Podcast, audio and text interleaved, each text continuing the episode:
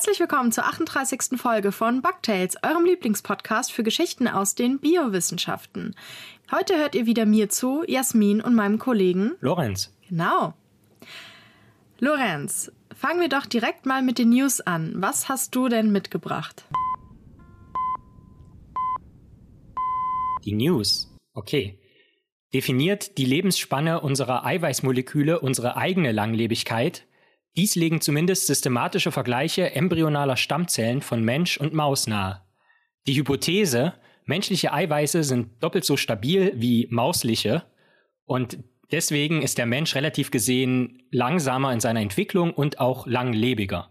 Zumindest was mhm. die globale Sicht über alle Eiweißmoleküle gemittelt sozusagen betrifft. Das wurde im Science Magazine bereits im September 2020 veröffentlicht. Dankeschön. Ja. Meine News handelt von der judäischen Dattelpalme. Und das ist eine Palme, die eigentlich als ausgestorben galt, bis sie vor ein paar Jahren ähm, nachgezogen werden konnte. Und zwar aus Samen, die 2000 Jahre alt sind. Also echt alte Samen. Krass. Aber die sind nochmal gekeimt, ja. Und sind auch selber sehr langlebig, die Pflanzen. Und sind gekeimt und konnten dann ein, äh, angepflanzt werden. Und diese Pflanzen haben wieder Samen ähm, fabriziert und jetzt hat man die DNA dieser Pflanzen und dieser Samen untersucht und zwar in den Arabischen Emiraten. Und da hat man so ein bisschen gemerkt, dass diese sieben Pflanzen, die sie untersucht haben, dass die so ein bisschen unterschiedlich waren. Und darauf, daraus jetzt konnte man schließen, wie sich der Einfluss der Römer in diesem, in dieser Region ausgebreitet hat vor 2000 Jahren, weil dann zum Beispiel ähm, bestimmte, eine bestimmte Art von Dattelpalme von Ost nach West exportiert wurde oder rückwärts oder so und stützt damit quasi auch historische Erkenntnisse. Das finde ich ziemlich cool. Wow. Ja. Mich erinnert das so ein bisschen an das Leben des Brian, so, also die judäische Dattelpalme oder die Dattelpalme von Judäa. ja, Spalter sind das. Ja. Okay, cool. Sehr cool. Aber kommen wir jetzt mal zur eigentlichen Geschichte, ja? Lorenz, stell dir mal vor, du bist in der Wüste, ja? Okay. Und du hast gerade gut gegessen und dann baust du dir so eine kleine Höhle, um Mittagsschläfchen zu machen. Und nichts ahnend hast du dich gemütlich so eingebuddelt und deine mehr als zwei Augen fallen zu. Okay. Und dann hörst du plötzlich so ein Summen, ja? Und du denkst dir so, oh, ich will gerade echt pennen, was ist denn jetzt hier schon wieder los? Und das Summen macht dich auch nervös, weil dich das an was erinnert. Du hast da schon mal so eine Erfahrung gemacht und deswegen ähm, wirst du nervös und mhm. buddelst so ein bisschen Sand in den Höhleneingang, damit du deine Ruhe hast und nicht entdeckt wirst, ja? Ja. Aber blöderweise hat der Auslöser dieses Summens jetzt deine Bewegungen gespürt also so deine Vibration im Boden und weißt, dass du da bist. Mhm. Und plötzlich merkst du, dass du ausgebuddelt wirst, ja, was echt ungeil ist, wenn man gerade Mittagsschlaf machen will. Und du springst dann also aus deiner Höhle und schaust dich um und siehst eine schwarze Wespe. Und zwar eine Wegwespe. Und du weißt, dass das sehr ungemütlich werden würde, wenn sie es jetzt schafft, dich zu stechen, denn sie will ein Ei in dich legen. Und wenn die Larve dann schlüpft, will sich diese Larve dann durch deinen lebenden Leib fressen und dich von innen aufessen. Ja? Und das klingt jetzt nicht gerade cool, also eher extrem ungeil. Mhm. Und weil du da jetzt nicht so Bock drauf hast, mhm. verständlicherweise, stellst du erstmal so deine Vorderbeine auf und drohst der Wespe. Allerdings hat die aber schon damit gerechnet und lässt sich davon gar nicht beeindrucken. Und du schlägst auch so ein paar Mal nach ihr, aber es bringt nichts, sie schwirrt immer noch um dich herum und dir wird klar, jetzt bleibt nur noch die Flucht. Also rollst du dich zusammen und rast mit 20 Umdrehungen pro Sekunde ein Rad schlagend eine Düne runter. Und dann bist du deutlich schneller als die Wespe und erfolgreich abgehauen und kannst, nachdem du dich wieder ausgeklappt hast, die Lage sondiert hast, kannst dir wieder eine neue Höhle bauen, um endlich deinen verdienten Mittagsschlaf zu machen. Und diese coole Fähigkeit mit dem Radschlagen und so, hast du drauf, weil du zu einer extrem coolen Ordnung der Tiere gehörst, die alle irgendwie Superheldinnen-Fähigkeiten haben. Mhm. Nämlich, du bist eine Spinne. Yes. Genau genommen, in diesem Fall eine goldene Radspinne. Ja. Und Spinnen finde ich persönlich ziemlich cool. Ich halte ja auch Spinnen und allgemein haben die aber einen ziemlich schlechten Ruf. Mhm. Ja. Schon in meiner Kindheit habe ich beim Biene Meier schauen oder durch Kinderbücher so mitgeteilt bekommen, dass die Spinne irgendwie böse sei. Und bei Biene Meier ist es ja Thekla, diese böse Spinne, die die lieben Bienen und Grashüpfer töten will. Und auch sonst die Spinne immer irgendwie so die böse, hinterhältige Gegnerin. Und so entwickelt man schon von klein auf quasi so eine Abneigung gegen diese Rolle Spinne. Und dann kommt natürlich noch dazu, dass meistens die Eltern auch schon irgendwie Angst, Abscheu, Ekel oder so empfinden mhm. oder andere Leute aus deinem Umfeld, so dass es die Angst, diesen Ekel dann übernimmt, weil natürlich Kinder ähm, nachahmen, was die Eltern und das Umfeld, also nicht nur die Eltern, sondern auch andere Kinder, die es ebenfalls von den Eltern mitkriegen, also wie die auf sowas reagieren. Mhm. Und ähm, bei mir zum Beispiel war das in meiner Kindheit so, dass meine Eltern sich jetzt nie angestellt haben wegen Insekten oder sonst irgendwas. Wir hatten auch einen großen Garten und so. Und deswegen habe ich das gar nicht gelernt, diese Berührungsängste. Man merkt es auch, dass das nicht so was Angeborenes ist, weil mhm. zum Beispiel bei Völkern, wo Spinnen zum Beispiel auch aus dem Speiseplan stehen oder so, ähm, haben die gar keine Angst, auch die Kinder nicht. Also mhm. die sind da ganz, äh, die greifen auch nach so einer Tarantel, ziehen ihr irgendwie die Giftzähne raus und essen die. so. Mhm. Also natürlich rösten sie sie vorher. So. Mhm. Aber naja.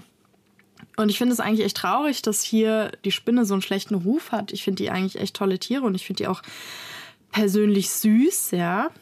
Und ähm, aber viele mögen halt keine Krabbeltiere oder Insekten. Und viele Leute rechnen Spinnen ja zu den Insekten dazu. Mhm. Das ist aber nicht richtig, weil ähm, Spinnen gehören nicht zu den Insekten. Mhm. Sie haben so ein bisschen anderen Körperbau als zum Beispiel eine Biene oder eine Ameise. Während Insekten so von ihrer Aufteilung in Kopf, Brust, Hinterleib, also Kaput, äh, Thorax, Abdomen aufgeteilt sind, so drei Segmente. Und die haben auch sechs Beine ist bei Spinnen der Kopfbereich und der Brustteil verschmolzen, ja, zum sogenannten, das heißt dann auf Schlau Prosoma oder Cephalothorax. Und dann gibt es hinten nur noch das Abdomen, also besteht die quasi aus zwei großen Teilen und nicht drei. Und sie hat auch acht Beine und nicht nur sechs, ja. Und wenn du so eine Spinne mal vergrößerst, da siehst du ja so die mehreren Augen und so. Und vorne am Kopf gibt es noch natürlich weitere Gliedmaßen, die zu Klauen umgebildet sind. Ja, die heißen Cheliceren mhm. und Spinnen haben das alle. Also sind so Kieferklauen. Und damit greifen sie ihre Beute und zerreißen sie dann halt auch und essen sie.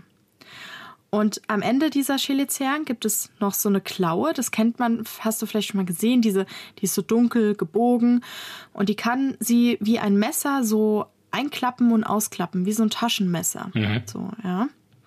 Ist auch blöd, wenn du immer so ein Ding da hängen hast, dann pickst du dich am Ende selbst, also nicht gerade hilfreich, mhm. ja. Und diese Spitze dieser scharfen Klauen, die hat einen Gang, durch den Gift fließen kann. Und das ist natürlich sehr wichtig für den Beutefang. Für uns ähm, Menschen sind die meisten Spinnen aber nicht gefährlich. Also hier in Deutschland gibt es nur drei Spinnenarten, die überhaupt durch menschliche Haut durchkommen mit ihren Klauen. Die meisten anderen Spinnen, die merken wir nicht, wenn die uns beißen wollen, weil die gar nicht durch unsere dicke Haut kommen. Ja. Mhm. Und zwar gibt es da zum Beispiel die Wasserspinne. Die kann auch so eine unangenehme Reaktion hervorrufen, wie so ein Bienenstich oder so. Oder wie auch Kreuzspinne. Das ist die zweite, die kann das machen. Und die giftigste Spinne in unserem Breitengraben ist der sogenannte Dornfinger. Mhm. Und ähm, der hält sich vor allem im Spätsommer, halten die sich, die bauen diese trichterförmigen, wie so kleine Kobel oder sowas zwischen Gräsern. Mhm. Und dort bewachen die die. Und wenn man da durchläuft durch sehr hohes Gras, dann kann es sein, dass man die stört und dass die dann beißen. Und ähm, das brennt dann auch erstmal und die Bissstelle, die läuft halt, die schwillt an und die wird so rot-blau und die wird vielleicht schlecht und kriegst Kopfweh und musst sich vielleicht auch übergeben und manchmal kriegt man auch Fieber und nach zwei bis drei Tagen ist es aber dann erledigt, ja. Mhm. Und normalerweise sind die Gifte unserer heimischen Spinnen aber nicht gefährlich und äh, wie gesagt, die kommen ja nicht mal durch die Haut. Und da kommen wir auch schon zum nächsten Punkt. Ja, alle Spinnen haben Gift. Ja, mhm. So auch wenn man sagt, nee, die ist nicht giftig, immer Bezug auf uns. Ja, für mhm. für äh, eine Ameise ist es schon giftig. Ja, und die haben ja kleine Beutetiere, müssen die ja auch irgendwie in Schach halten und lähmen, kann ja nicht ewig rumzappeln und die hat kann ja mir nicht eins überziehen mit einer Keule wie im Film. Also vergiften die halt ihre Tiere und lähmen die damit. Und hinter diesen Cheliceren, die das halt machen, also die dann so Gift injizieren, da gibt's noch die Kiefertaster, die sehen so ein bisschen aus wie ein sehr kurzes Bein, sieht ein bisschen aus, erinnert an Fühler mhm. und sind quasi auch so zurückgebildete Beine. Und bei Männchen haben diese Extremitäten oft noch die Funktion einer Fortpflanzungshilfe. Ja? Also Spinnen, bei denen ist es nicht so, wenn die sich paaren, dass die da irgendwie einen Penis haben und eine Vagina und eine Vulva oder so, sondern das ist so ein bisschen die, äh, das Weibchen hat eine Geschlechtsöffnung, das Männchen hat aber keinen Penis, das ist so ein bisschen so, der nimmt dann halt quasi so in Anführungsstrichen seine Hände und schaufelt es dann da rein. So, hier, Ulrike, Ulrike, ich steck, ich stopf das jetzt hier mal rein, ja, so. Also nimmt er einfach so seinen kleinen Taster, da ist wie so ein Löffel und dann, da macht er Sperma drauf und das schaufelt er dann ins Weibchen rein. Also nicht sehr für uns aus Menschenperspektive sehr sinnlich oder so. Mhm. Ähm, aber er muss es eh eilig machen. Ich meine, bei Spinnen ist es halt so, dass ähm, die nicht so richtig gut Formen sehen können. Die können wahrscheinlich Farben sehen und können auch ultraviolettes Licht sehen. Mhm. Aber jetzt nicht sowas wie da ist ein Blatt oder das da ist der Peter. ja, die sehen nur, da bewegt sich was ähm, und alles, was sich irgendwie bewegt, ist Beute. Und deswegen machen die Männchen oft den artspezifischen Paarungstanz und tanzen quasi wie in der Waldorfschule ihren Namen, so nach dem Motto, ich bin eine Spinne. Mhm. Ja, Männlich. also, weil ja, das, weil das Weibchen erkennt nicht, ob das, ein, ob das Peter die Spinne ist oder Flip der Grashüpfer, ja. Ist für die alles dasselbe. Mhm. Und wenn die Männchen dann aber diese bestimmten Bewegungen machen, dann rafft das Weibchen, ah, das Männchen von meiner Art. Ach so, ja. Gut, dann esse ich den nicht, ja. Und wenn das Männchen das aber nicht macht, dann ist der Frühstück, weil Männchen halt oft auch sehr, sehr, sehr viel kleiner als die Weibchen sind. Also zum Teil wirklich zum Beispiel bei so riesen Radnetzspinnen. Mhm da sind die Weibchen echte Brocken. Das Männchen ist vielleicht so groß wie ein Fühler von denen, also Anführungsstrichen mhm. Fühler, ja. Also es ist wirklich, die sind sehr winzig, ja. Und wie gesagt, die sehen nicht so richtig geil, ja, auch wenn sie acht Augen haben, die können sehr weit sehen, also haben unglaublich großes Blickfeld, aber wie gesagt, erkennen jetzt nicht so wie wir, das ist ein Buch, das ist ein Blatt oder so. Aber trotzdem haben die ziemlich coole Sinnesorgane, ja, also die haben auch so am Kopf ist das Gehirn und dann läuft da so ähm, Nervenbahn durch den Körper durch und ähm, Spinnen sind auch sehr einfach gebaut im Vergleich zu uns. Also die haben zum Beispiel auch so ähm, einen offenen Blutkreislauf, da schwappt quasi das Blut so durch den Körper und so. Und es gibt zwar auch ein Herz, das pumpt dann immer einmal durch, aber das ist alles sehr einfach gemacht. Die haben auch keine richtigen Lungen, sondern so Tracheenatmung oder auch so eine Blasebalgatmung. Also auch alles sehr simpel und dementsprechend die Sinnesorgane vom Bau her eigentlich eigentlich sehr simpel, aber von der Funktion ziemlich cool. Ja? Mhm. Jetzt stell dir mal vor, es ist dunkel. Ja? Du bist so ein kleines Insekt und gehst zu deines Weges, es ist Nacht, die Grillen zirpen, der Mond scheint, aber unten, wo du rumläufst, da wo die Blätter sind, so, da kommt kein Licht dran, ist mhm. ganz dunkel, ja. Und du hast ein Date, ja, bist auf dem Weg dahin und plötzlich, ohne dass du checkst, wie das geschehen konnte, bist du von irgendwas plötzlich umwickelt und wirst in die Höhe gerissen, ja. Und jetzt ist die Frage, was ist passiert. Mhm. In diesem Fall wurdest du das, die Beute einer sogenannten Kescherspinne. Mhm. Die sieht so aus, die ist so ein bisschen gräulich, äh, weiß, ähm, hat sehr lange, dünne Beine und die macht was ziemlich Cooles, weil die Kescherspinne, die baut sich so kleine Fangnetze aus nicht klebender Seide, beziehungsweise so quasi Spinnenwolle, also Zeug, das nicht klebt. Auch sehr ähm, stark und stabil und flexibel und stellt es sehr kunstvoll her und webt sich wie so ein kleines Netz. Also das kennt man manchmal von ähm, indigenen Stämmen zum Vögeljagen. Da gibt es ja diese Vogelnetze, die sind klein und die wirft man so nach den Vögeln. Mhm. Und so ein Ding baut die und die zieht es dann so ganz breit, damit, ähm, damit es nicht so, damit erstens ein großes, groß genuges Beutetier damit umwickelt werden kann und natürlich auch, je weiter die Fäden auseinander sind, umso höher ist die Gefahr, dass sich das Beutetier verheddert halt in diesen Zwischenräumen und so. Und ähm, das heißt, die bauen die und dann lauern sie in der Dunkelheit. Das bedeutet, dass sie sich zum Beispiel von einem Ast abseilen und kurz über dem Boden mit dem Netz, das Netz quasi in den beiden Vorderbeinen haben und Wie wirklich so als seien es Hände so. Ja, wirklich so, als, ja, seit sich wirklich so Mission Impossible runter hat in den Anführungsstrichen Händen so ein Netz und wartet, ja. Mhm. Und ähm, damit sie sie hat auch einen sehr guten Tastsinn. Das heißt, mhm. sie salzt sich erstmal ab. Mit ihren Beinen tastet sie dann, hm, wo ist denn der Boden? Und dann merkt sie, dass da der Boden ist. Und dann denkt sie sich, ah ja, alles klar. Ähm, weil sie, da kann sie die Entfernung abschätzen, wie weit sie dann vom Boden entfernt ist und wie sie dann dieses Netz werfen muss und so. Und bestimmt hat sie, und dann läufst du da halt lang. Und dann schmeißt sie dieses Netz auf dich, beziehungsweise drückt es so auf dich runter. Und ähm, du verhedderst dich dann halt da drin. Und dann äh, spinnt sie dich halt sehr schnell auch ein, so in äh, die klebrige Spinnenseide und verschnürt dich zum Päckchen und dann bist du halt geliefert. Mhm. Und die kann wahrscheinlich hat sie auch deine Vibrationen. Jetzt denkst du, hä, aber es ist dunkel, wie, so, wie kann die mich sehen? Erstens hat sie sehr große Augen vorne. Die vorderen Augen sind meistens dafür da, um halt besser, also die sind eher so die besseren Augen, können detaillierter sehen und ähm, die haben sehr große Augen, das heißt, können sehr viel Licht aufnehmen, auch in der Dunkelheit und können ein bisschen besser sehen. Aber Spinnen haben auch Organe und auch an den Beinen zum Beispiel oder am Unterleib, je nachdem, an der Unterseite, mit denen sie Vibrationen wahrnehmen können. Mhm. Und Spinnen untereinander kommunizieren auch gerne mit per Vibration, ja, also zum können sich dann un unterhalten in Anführungsstrichen oder halt zur Paarung und so. Also die können schon damit kommunizieren und eine Spinne kann auch Schall wahrnehmen. Also wenn du vielleicht gezirpt hast da in der Nähe, kann sein, dass die es auch mitbekommen hat. So. Ich kenne das ja bei mir aus dem Büro. Hm? Da gibt es ja quasi die Leute, die neben mir sitzen, die können quasi auch mit ihren Beinen vibrieren. Wenn die so schnell mit dem Knie wackeln, das äh, krieg, kann ich dann ja. auch wahrnehmen. Genau. Ja. Genau, und dann weißt du, aha, äh, Peter ist nervös. Mhm. so.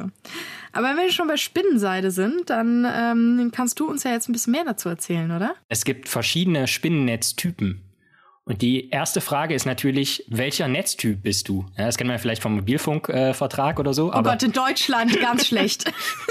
Deutsche Autobahnspinnen, oh, oh, oh. Und es gibt im Prinzip verschiedene Typen, aber es gibt drei größere Kategorien von Spinnennetzen, die man unterscheiden kann. Das ist auch wunderbar aufgearbeitet vom Naturschutzbund NABU. Und da werde ich in den Show Notes mal ein, eine Broschüre verlinken, die ganz wunderbar ist, auch mit Zeichnungen und so weiter und so fort. Und die drei Hauptnetztypen sind Ad 1 das Radnetz. Jasmin hat ja schon angesprochen, die Radnetzspinnen, die formen also so ein Radnetz, was man sich vorstellen kann wie ein klassisches Wagenrad. Das heißt, man hat als Bestandteile dieses Radnetzes zum einen die Rahmenfäden. Das sind sozusagen die Außen, an denen das Netz aufgehangen wird. Dann hat man die Speichenfäden, die im Prinzip vom Zentrum nach außen sternförmig abgehen. Und dann hat man zwischen den Speichen verbindend die Spiral- oder Fangfäden, die im Prinzip konzentrisch sind und dann entlang dieser Speichenfäden samt Leimtröpfchen, klebrigen Leimtröpfchen angebracht werden. Und gebaut werden diese Radnetze im Prinzip in die Flugbahn von Insekten. Also zum Beispiel, man kennt das vielleicht so neben den Straßenlaternen oder so. Und wenn sich dann eins dieser Fluginsekten in dem Radnetz verfängt, dann sind schon die Befreiungsversuche verhängnisvoll, weil, wie gesagt, einige Fäden sind klebrig und dann verfängt sich das Insekt nur immer weiter und die Spinne wartet im Prinzip außerhalb an den Rahmenfäden einfach so lange, bis sich das Insekt da verfangen hat und kommt dann zur Beute und spinnt sie entweder noch weiter ein oder saugt sie dann einfach aus. Hm. Genau, das ist das Radnetz. Das zweite, der zweite Netztyp ist das Baldachinnetz. Das kann mitunter etwas chaotisch anmuten. Meistens sind es horizontale Konstrukte, also so ein Radnetz, das hängt ja dann meistens irgendwie senkrecht zur Erdoberfläche, aber die Baldachinnetze sind eher horizontal. Das sind doch die, die man immer in Horrorfilmen sieht, in so alten Spukhäusern, oder? Die dann immer so, so diese ganz dicken oder bei Halloween auch, so diese, die eben nicht so, sondern die wie so Zwischenböden da so von der Decke hängen. Ja, genau, genau. Also Zwischenboden ist eigentlich ein sehr gutes Stichwort. Ich konnte mir das auch erst nicht vorstellen und habe dann aber in der eben angesprochenen Broschüre das gesehen. Und da, wie so eine Hängematte. Genau, genau, ja. Eine Hängematte aus Spinnenseide. Und die kommen aber auch, wie gesagt, das sieht erst sehr chaotisch aus, weil man nicht so richtig weiß, wonach man schauen soll. Aber im Spätsommer und im Herbst sind die im Prinzip auch zwischen so Pflanzengestrüpp angebracht.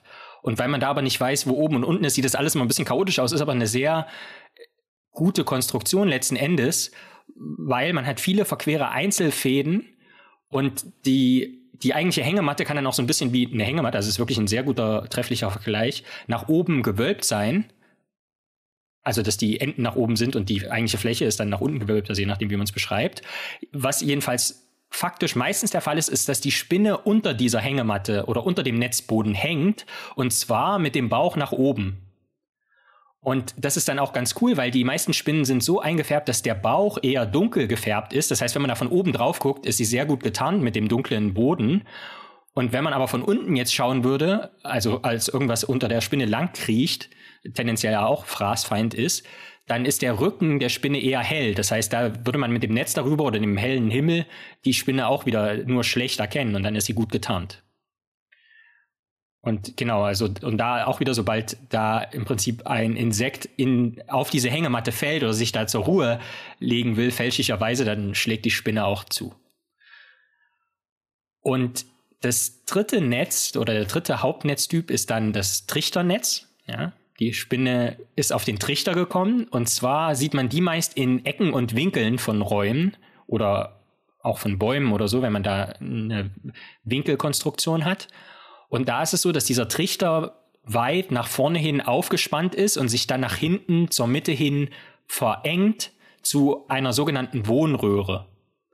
Und am Eingang dieser Wohnröhre lauert dann die Spinne. Und da ist es genauso, wie du das eben schon angesprochen hast, dass ein sich verfangendes Insekt oder ein ankommendes Insekt im Prinzip Vibrationsalarm gibt, was die Spinne dann eben wahrnehmen kann. Und die wartet dann entweder genüsslich oder schlägt dann eben, weil sie äh, gut versteckt in der, am Ausgang der Wohnröhre oder am Eingang der Wohnröhre ist, schlägt dann relativ schnell zu und sichert sich die Beute. Also das sind so die drei Hauptnetztypen. Es gibt dann, wie gesagt, noch verschiedene Nuancen. Du hast es ja auch schon angesprochen mit diesen Fallnetzen oder Fangnetzen und so weiter und so fort. Und generell ist es bei diesen Netzen ja aber so, dass es dann schon irgendwie so ein bisschen Leben am seidenen Faden ist. Ja, weil es wird äh, zum Beutefang verwendet, aber nicht nur. Generell finde ich es interessant, dass der Netzbau meist Kompetenz der Weibchen ist. Du hast ja auch schon angesprochen, dass die Männchen eher klein sind, die sind eher auf Wanderschaft, aber da spielt das Netz dann auch wieder eine Rolle beim Balz der Tiere sozusagen, weil die Männchen so ein bisschen wie so Barden an den Seiten, wenn man so will, des Netzes zupfen und damit äh, sozusagen auch dem Weibchen signalisieren können, ja, ich bin hier und guck mal, was ich für, für wie toll ich hier dran zupfen kann. Und dann werden die mitunter. ich finde, Spinnen sind so süß, tut mir leid. Ja. Das ist so niedlich. Oh. und was ich auch lustig finde, wenn man sagt, okay, Netze dienen bei Spinnen auch äh, der Balz und, und oder mitunter auch eben Fangen von Beute. Da trifft die Aussage, wir haben uns im Netz kennengelernt, äh, irgendwie ganz, ganz neue ganz neuen Zusammenhang. Was ich auch lustig fand, ist, ich habe dann eine Arbeit gelesen über die Evolution, also über die Entwicklung von diesen Netzen. Und es ist so, dass die Entstehung der Radnetze in der Evolution zeitgleich geschehen ist mit dem Ausspinnen von Schlupfwinkeln. Ja, das heißt, es gab da im Prinzip so eine Art Koevolution. Am Anfang haben die Spinnen einfach nur angefangen, irgendwelche Baumhöhlen oder sowas auszuspinnen und dann wurden aber auch separat und losgelöst davon eben so Radnetze entwickelt. Und wichtig für alle diese Netze, egal welche Funktion, welcher Funktion sie dienen oder wo sie vorkommen, ist natürlich, dass der Spinnenfaden oder die Spinnenseide ihrer Funktion nachkommt, dass sie nämlich elastisch ist und reißfest. Und es ist spannend, dass sie so enorm elastisch und reißfest ist, diese Spinnenseite, weil im Prinzip ist es nur ein einf einfaches, in Anführungszeichen, Eiweiß-Zuckergemisch. Ja? Und das wird gebildet am großen Abdomen, was du ja schon angesprochen hast, der Tiere, also am Hinterkörper, weil am Ende des Hinterkörpers befinden sich die Spinndrüsen. Und da ist es so, es gibt verschiedene Drüsen und verschiedene Drüsen stellen verschiedene Seiden her.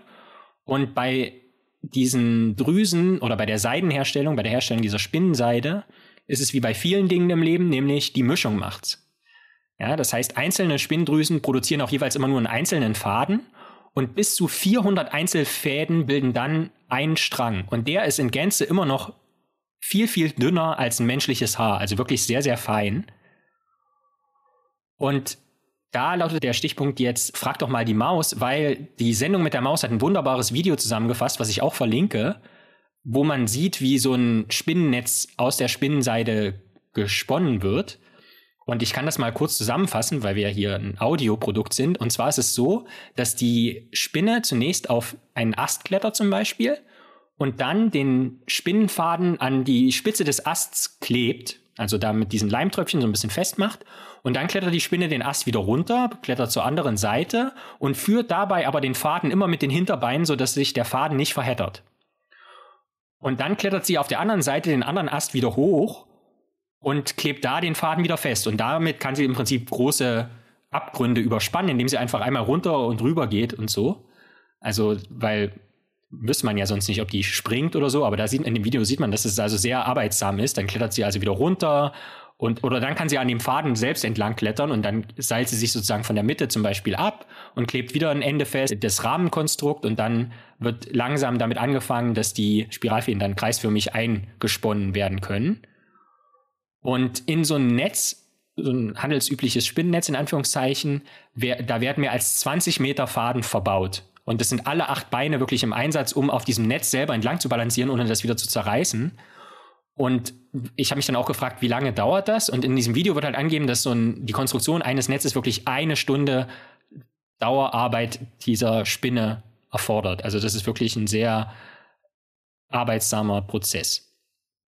Und das Lustige ist auch, dass diese dass die Speichenfäden selbst nicht kleben. Also die Spiralfäden kleben, aber die Speichenfäden nicht. Das heißt, an denen kann sich die Spinne dann entlanghangeln, obwohl das trotzdem auch dann noch wirklich ein Balanceakt ist, wenn man sich vorstellen muss, dass man acht Beine koordinieren muss. Klar, man hat auch acht Augen, aber es ist trotzdem, stelle ich mir sehr kompliziert vor. Und nun ist es also so, dass man den sehr vielfältig nutzen kann. Und das würde man sich natürlich auch gern in unserer Arbeits- und Lebenswelt zunutze machen, diese Eigenschaften. Und da gibt es ein eigenes Fachgebiet, das sich Bionik nennt. Also das ist so ein Mischwort oder so eine Verballhornung von Biologie und Technik, also Bionik, und meint im Prinzip, dass man die Phänomene aus der Biologie in die Technik überträgt. Und die Frage ist also, wie können wir Spinnenfäden selbst herstellen? Und da gab es jetzt eine aktuelle Arbeit, und zwar am 22. April 2021 ist die rausgekommen, im Journal Nature Communications von Lin Peng Fan und KollegInnen. Und die wollten eben sich von der Biologie inspirieren lassen, wie sie es selber schreiben, und Spinnenfäden selbst herstellen. Jetzt ist natürlich die Frage, warum sollte man Spinnenfäden selbst herstellen wollen? Und die AutorInnen geben die Antwort selber, die wollen also jetzt das nicht zum Balzen verwenden oder so, um, um selbst äh, vielleicht PartnerInnen zu finden, sondern die wollen Spinnfäden nachbauen und, und die sogar besser machen.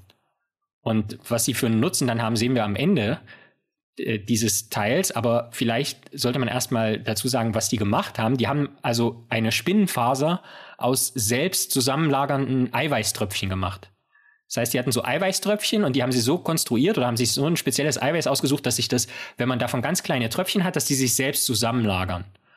Und dann haben sie diese selbst zusammenlagernde Spinnenseide, wenn man so will, verglichen mit derselben Seide, die sie aber auf einem Rotor gesponnen haben. Also sie haben so einen Rotor als Spinnrad im Prinzip verwendet und haben dann diese Seide auch gesponnen und haben die dann ganz der Wissenschaft getreu charakterisiert. Und zwar zunächst in Form und Größe, ja, also die sind so den 100 Millionsten Teil eines Meters im Durchmesser. Ich habe das jetzt nicht in Saarland oder Fußballfelder umgerechnet, aber es ist ein Bruchteil davon und es ist sehr, sehr klein ja, und äh, sehr, sehr fein. Mhm. Und dann haben sie diesen selbst hergestellten Spinnenfaden einer Belastungsprobe unterzogen. Und da kommen wir auch zum Bug der Woche. Denn der Bug der Woche ist, dass diese künstlich hergestellte Spinnenseite nicht ansatzweise so dehn- und belastbar ist wie natürliche Spinnenseite. Aber sie ist immerhin besser als bis dahin landläufig benutzte künstliche Produkte, nämlich Hydrogelfasern. Und diese selbst zusammenlagernde Spinnenseide, also nicht die gesponnene, sondern die selbst zusammenlagernde, die ist auch besser als Kollagene. Kennen wir ja vielleicht noch, das ist auch ein also ein Eiweißmolekül, was im, im Menschen vorkommt. Und besonders gute Kollagene findet man zum Beispiel im Rattenschwanz, aber selbst dem Rattenschwanzkollagen war also dieses künstliche Spinnenseideneiweiß noch überlegen. Ja. Nun ist es natürlich, weil es nicht so dehn- und belastbar ist, nicht ideal zum Netzbau und um Beute zu machen, aber vielleicht kann man es trotzdem noch für andere Funktionen verwenden. Und was das Team da gemacht hat, ist, sie haben im Prinzip diese künstliche Spinnenseide genommen und haben sie auf einen Objektträger und das Mikroskop gestellt und haben dann menschliche Venenzellen, also Zellen aus der Venenwand vom Menschen, auf diese Spinnenseite gesetzt und haben dann gesehen, dass diese Venenwandzellen aus dem Menschen besser an, dieser Künst, an diesen künstlichen Fasern entlangwachsen im Vergleich zu natürlichen Fasern, Spinnenseidenfasern. Cool. Ja. Ja. Und das ist natürlich, wie du sagst, erstmal cool. Also die wachsen da schneller dran und die überleben auch besser, diese Venenzellen. Und dann könnte man sich natürlich vorstellen, dass man vielleicht nach einer Operation da so ein bisschen künstliche Spinnenseide langlegt und dann können sich die Gefäße besser regenerieren. Aber die Gewebeverträglichkeit steht natürlich noch in Frage. Ja, da hatte man wirklich nur diese Venenzellen. Das heißt, da gab es kein Immunsystem auf dem Objektträger und nichts. Aber das war trotzdem schon mal äh, beeindruckend. Die Arbeit ist auch frei zugänglich. Das heißt, ich werde sie verlinken und dann können sich das alle Leute auch mal selber anschauen. Und die AutorInnen schließen im Prinzip mit dem sehr vielsagenden Schlusswort, äh, mit dem Spinnen der Spinnen sozusagen, dass diese selbst oder künstlich hergestellte Spinnenseide uns dann vielleicht doch ermöglichen wird, besser zu verstehen, wie die Spinnen wirklich ihre Seide herstellen. Also dann sind sie von ihrem ursprünglichen Anspruch, bessere Spinnenseide herzustellen, so ein bisschen abgerückt und haben gesagt, naja, vielleicht wenn wir jetzt so halb gute Spinnenseide herstellen können, verstehen wir vielleicht besser, was die natürliche Spinnenseide wirklich so gut macht und wie die Spinnen das so gut spinnen können. Also die sagen Spinning of Spiders, deswegen ist es nicht so doppelt gemoppelt wie im Deutschen, aber ich fand, fand das schon einen sehr lustigen Schlusssatz. Ich glaube, das ist einfach, weil die richtigen Spinnen das mit mehr Liebe machen. Ja. Da kommt noch so Spinnenliebe rein, das kann man nicht. Das kann man einfach nicht nachstellen. Ja. ja? Geht nicht.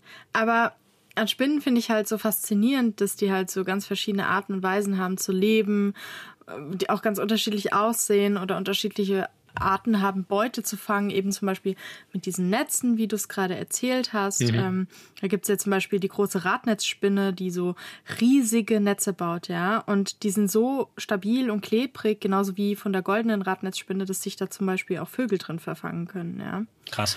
Und tatsächlich werden ihre Netze sogar von uns Menschen genutzt, um damit Fische zu fangen. Also dafür stellen Leute dann so große Bambusrahmen auf. In der Mitte spinnt die Spinne dann so ihr riesiges Netz. Das kann schon mal einen Meter Durchmesser haben. Mhm.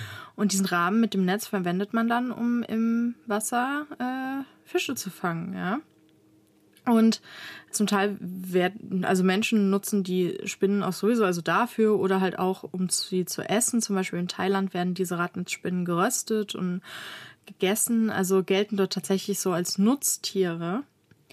Aber dann gibt es natürlich auch noch ganz andere Konzepte, Beute zu machen als Spinne. Zum Beispiel Springspinnen, die ich mega süß finde, ja. Mhm. Die jagen ja zum Beispiel einfach ihre Beute, indem sie halt lauern und sie anspringen. Und ähm, dann gibt es auch Spinnen, die so eine Art Treibsandtrichter bauen. Und wenn die Beute dann da reinläuft, versinkt sie und unten wartet dann die Spinne. Es gibt größere Spinnen, die einfach auch wirklich jagen und ähm, auch mit größerer Beute gut fertig werden. Und ähm, die leben halt auch wirklich an allen Standorten außer an der Antarktis, ja. Und ich finde auch cool, dass die so verschiedene, ja, äh, ganz verschiedenen Materien durchdringen. Also zum Beispiel mit Spinnenfäden schaffen es Spinnen, sich durch die Luft fortzubewegen, also können sogar ein bisschen fliegen, ja. Mhm. Ähm, es gibt aber auch eine Spinnenart, die tatsächlich unter Wasser leben kann, die Wasserspinne, von der ich vorhin schon gesprochen habe. Ja. Ähm, ich kannte die als Kind als Silberspinne. Und diese Spinne ist stark gefährdet, weil die Landwirtschaft halt klare Fließgewässer und Seen immer stärker verunreinigt und so halt den Lebensraum dieser Spinne zerstört, weil die braucht klares Wasser. Und diese Spinne atmet zwar Luft, baut sich aber in Ufernähe auch ein Netz, ja, und sammelt darunter Luftblasen. Die taucht dann immer mhm. mit ihrem Popo hoch und dann äh, taucht sie ganz schnell runter und da ist noch Luft, die sich so hinten in den, naja, nennen wir es Arschhaare, ver verfangen hat und zwischen den Beinen. Kann die da mitnehmen und bringt es da, da zu ihrem Luftdepot, ähm, quasi ihre Taucherglocke und lagert es da wieder ab und holt sich da ein bisschen Luft ein paar Mal und dann hat sie da wie so eine Taucherglocke, in der sie essen kann oder auch schlafen kann und so. Und wie gesagt, ihr Stich tut weh, ihr Biss tut weh, aber äh, wir laufen eh nicht Gefahr, ähm, da jetzt, dass da was passiert, weil die halt so selten ist. Wobei ich als Kind tatsächlich mal eine Wasserspinne gesehen habe und ich fand das richtig cool. Also mhm. wie die da auch so übers Wasser läuft und dann Anführungsstrichen schwimmt und so.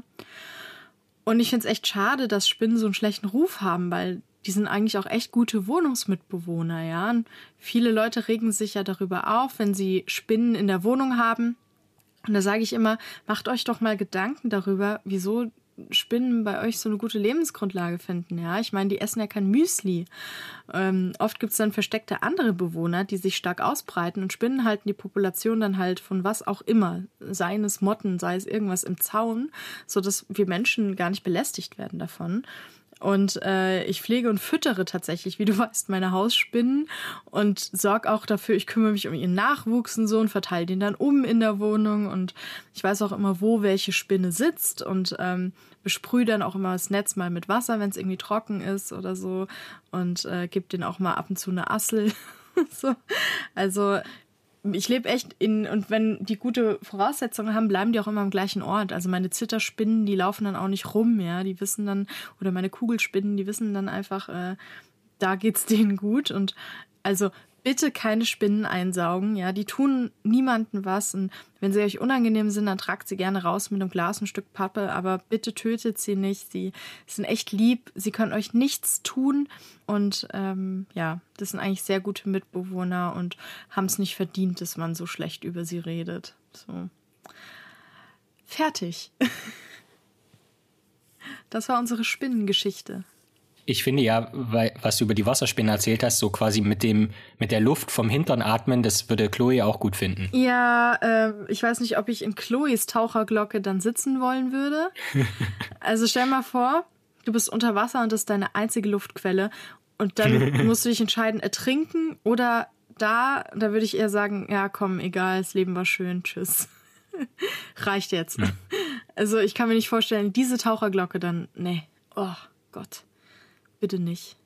Kann ich wieder auf die South Park-Folge verweisen, als die Leute quasi an ihren eigenen Fürzen riechen und das als Parfüm empfinden. Alter, weil sie, was? Weil sie sich selbst so toll finden, ja. Ach, ich will es gar nicht wissen. Schon okay. Ja. Ich habe zwar gerade gefragt, was, aber ach komm, lassen wir das. Was ich mich gefragt habe, ist, du hast ja gemeint, dass die Angst vor Spinnen so ein bisschen so ein sozial, sozial tradiert ist, also dass man, wenn man damit aufwächst, dass man deshalb davor Angst hat, weil quasi alle Leute davor Angst haben. Aber ich habe mich gefragt, woher das kommt. Und da gibt es ein bisschen gefährliches Halbwissen. Der Professor Storch, der bei uns in Heidelberg die Zoologievorlesung gemacht hat, der hat, glaube ich, mich zu erinnern, mal gemeint, dass es wohl vor allen Dingen in den Tropen Spinnen gibt, deren Biss zu Schwangerschaftsabbrüchen führen kann. Stimmt das? Und ist das sozusagen, also ist es, gibt es da irgendwie so eine Komponente, dass das daher rührt oder ist es wirklich einfach komplett unbegründet? Nee, also ich meine, in Australien und sowas, da bringt man den Kindern schon sehr stark bei, äh, Spinnen sind böse, ja, weil ah, es okay. da auch einen Grund hat, ja. Mhm, ähm, ja. Ich meine, es gibt viele Giftspinnen in den Truppen oder so, da können Vergiftungserscheinungen auftreten, dann kann es natürlich auch sein, dass du einen Abort hast dann irgendwie, mhm. ähm, wie bei anderen Schlangenbiss oder anderen Vergiftungen auch. Ja. Aber ich meine, das ist ja hier unbegründet. Zum Beispiel hier in okay. Deutschland. Ja, gibt es ja. ja absolut keinen Grund dafür, eigentlich Angst vor Spinnen zu haben oder den Kindern das beizubringen, weil niemand hier von Spinnen stirbt oder irgendwas oder so. Mhm. Ja, ähm, die gleiche Angst haben die Leute ja auch nicht vor Bienen oder so. Ja, mhm. dementsprechend es ist halt schon so, dass das merkt man, wie gesagt, eben an Orten, wo Spinnen relativ normal sind oder auch nicht gefährlich. Ist ja jetzt Truppen ist ja nicht gleich alles, sondern da gibt's ja auch Stellen, wo jetzt nicht so gefährliche Spinnen sind oder so. Und da gehen auch die Kinder, Klar. die nehmen die in die Hand und alles. Also das ist halt ähm, man kriegt es ja von klein auf unbewusst. Also niemand macht es bewusst, also die meisten nicht. Die gehen, die wenigsten haben so eine richtig ausgeprägte Arachnophobie, also so eine krankhafte mhm. Angst vor Spinnen, dass die wirklich mhm. irgendwie dem Kind sagen, nein, bloß nicht ganz schlimm oder so, sondern das Kind merkt, wenn man zurückzuckt oder sagt, äh, oder sowas, ja. Und auch wenn die anderen und mhm. dann, wie gesagt, durch Kinderbücher, da ist die Spinne immer die Böse und die Hinterhältige mhm. und so. Aber es gibt ja auch zum Beispiel in äh, Afrika, meine ich, äh, oder war das Warte mal, wie rum? Hm. Weiß jetzt nicht, ob das in Afrika die Spinne angebetet wird oder ähm, da so ein äh, Spinnen, so eine krasse Spinnengeschichte ist oder ob es in Asien war und andersrum. Aber auf jeden Fall gibt es auch, äh, wo die Spinne, ich glaube, meine sei Afrika, wo eine Spinne als Gottheit angebetet wird, ja, und ist da irgendwie so ein bisschen die, naja, die verschlagene Lustige, aber so ein bisschen so die Schabernack-Gottheit. Mhm. Äh, und mhm. ähm, also es ist halt, es ist halt kulturell. Aber wie gesagt, in Australien sagt man natürlich den Kindern bloß keine Spinnen anfassen, bloß keine Schlangen anfassen, weil da natürlich die Wahrscheinlichkeit, dass das gefährlich ist, sehr hoch ist. Ja. ja. Okay. Aber während hier so eine Zitterspinne, ich meine, das heftigste, was du hier, wem du hier begegnen kannst im Alltag, selbst die, ähm, der Dornfinger, der ist halt nicht so häufig, der verbreitet sich ein bisschen aus. Jetzt in letzter Zeit, das stimmt schon, auch Klimawandel, die mögen es wärmer und so. Aber trotzdem ist das Heftigste, was einem wahrscheinlich im Leben begegnet, ist so eine große Winkelspinne, die sieht einfach krass aus. Aber äh, kann, mhm. hat, kann nix. Also die kann nicht mal beißen. So, die kommt dann nicht mal durch die Haut. so, also mhm. ist eher so ein bisschen so äh, mit Steroiden aufgepumpt, aber wirklich, nicht wirklich was dahinter. Ja. Wie meistens, wenn mit Steroiden aufgepumpt ist. Aber egal. Was ich mich gefragt habe in dem Zusammenhang auch ist, wenn du jetzt auf einen Spinnengleich, auf einen Hals verzichten müsstest und dafür dein Kopf direkt auf dem Rumpf wäre, aber da und du hättest einen riesen Hinter, äh, so ein riesen Gesäß, aber dafür eben und auch dein Sehsinn wäre nicht so gut, aber du hättest halt acht Beine und könntest so ein Netz machen. Wäre das für dich ein Deal, den du eingehen würdest? Nee, ich will ja gar keine, gar kein Fleisch essen so. Ich wäre, nee. Das wäre, ne, also ich dachte die ganze Zeit, wann kommt denn der Vorteil?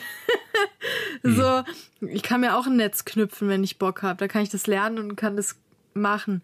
Also nee, äh, tut mir leid, macht mich nicht an irgendwie. Da ist Riesenarsch, mhm. äh, kein Hals. Das kann ich während Corona, also eh nah dran.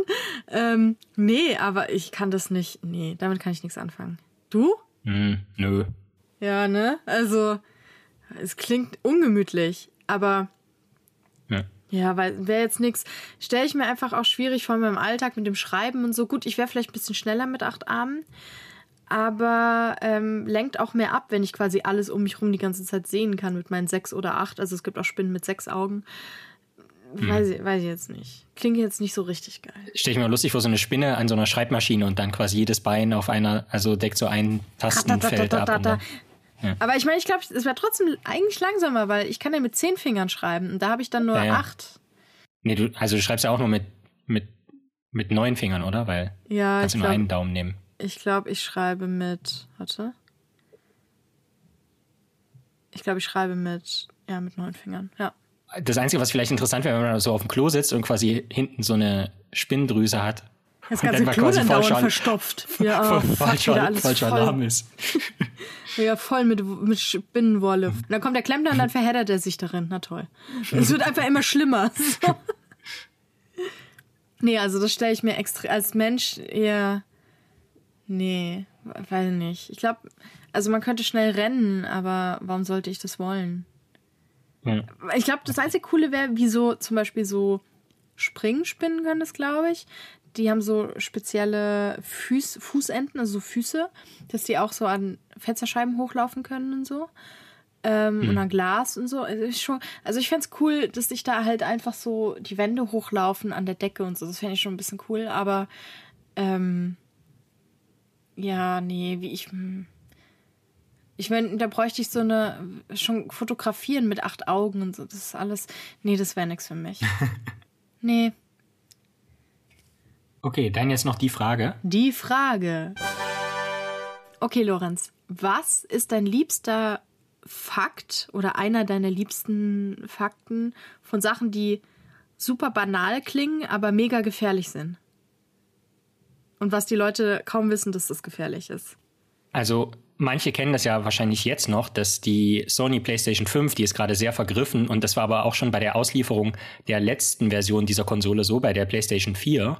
Und da gab es in Amerika ein Gewinnspiel von einer Radiostation veranstaltet.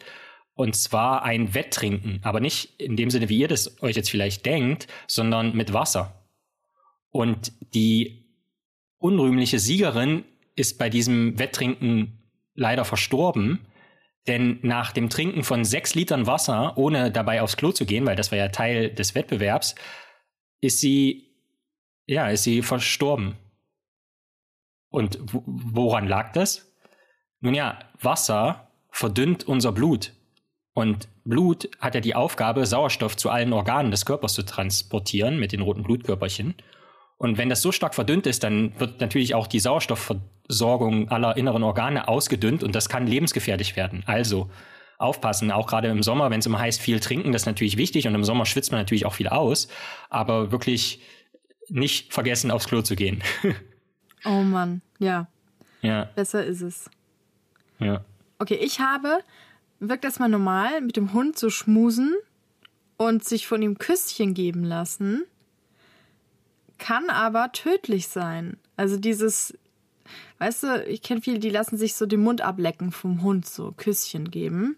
Mhm. Weil im Maul der Hunde, auch bei Katzen, gibt es ein Bakterium, das heißt Capnocytophaga canimorsus und ist für mhm. Tiere total egal.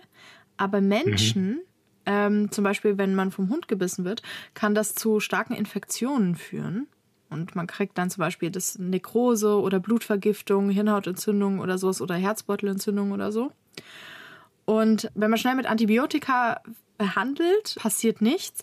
Aber manchmal ist man nicht rechtzeitig. Zum Beispiel in Bremen gab es einen Mann, das war 2018, der war 63 Jahre alt und der wurde von seinem Hund so abgeleckt, so Küsschen, Küsschen. Und der ist dann gestorben, weil er sich mit diesem Bakterium infiziert hat. Und er hatte, er war gesund, er hatte kein geschwächtes Immunsystem und er ist trotzdem dran gestorben. Mhm. Also bitte Krass. euch nicht von Hunden abküssen lassen. Nicht Küsschen, Küsschen geben. Das ist, äh, nein. Einfach nein. ist egal, ob es der süße kleine Mops ist und French Bulldog und es schön auf Instagram ist oder so. Macht es nicht. Es muss ja nicht immer zum Äußersten kommen, ähm, so wie da, aber es kann trotzdem schwere gesundheitliche Folgen ohne Tod auch so. Also bitte nicht machen. Ja. Ja. Wichtig zu wissen. Ja, so, das war's mal wieder. Ich, hab, ich frage mich, wie viele Leute das jetzt gehört haben oder wie viele dachten, nee, Spinne, nee. so, auf keinen Fall. Weil bei Waldräubers, meinem Twitter-Account, wo ich nur über Biologie schreibe, da poste ich ja auch Spinnenbilder, aber generell alle Bilder ohne Triggerwarnung oder so, weil bei meinem Account, da würde ich nur noch Triggerwarnung. Also es geht da halt um, um Krabbeltiere. Ähm, und da habe ich schon viele Menschen, die halt eine Arachnophobie haben, meinen, dass sie mittlerweile meine Postings ganz gut angucken können, weil die so sensibilisi desensibilisiert wurden. Also dadurch, dass ich das mhm. immer posten, die denken, ja, das ist, da merken die halt, dass es sich ein bisschen sinkt bei denen. Aber ich kann mir auch vorstellen, dass Leute da jetzt sich dachten, ne, das, das höre ich mir nicht an. Mal gucken, wie, was die Podcast-Zahlen dann sagen nach dieser Folge. Ist auch, ist auch, ähm, ist, äh, ist ein Risiko. So. Mhm. Ja. Ja. Aber dann sprich mal das Outro. Wenn auch ihr für Geschichten aus den Biowissenschaften desensibilisiert werden wollt, dann schaltet auch in zwei Wochen wieder ein wenn es wieder heißt Bugtails, die Abenteuer der Campbell-Ritter. Wir würden uns freuen, wenn ihr uns auch dann wieder zuhört und bis dahin sagen wir, macht's gut. Ciao.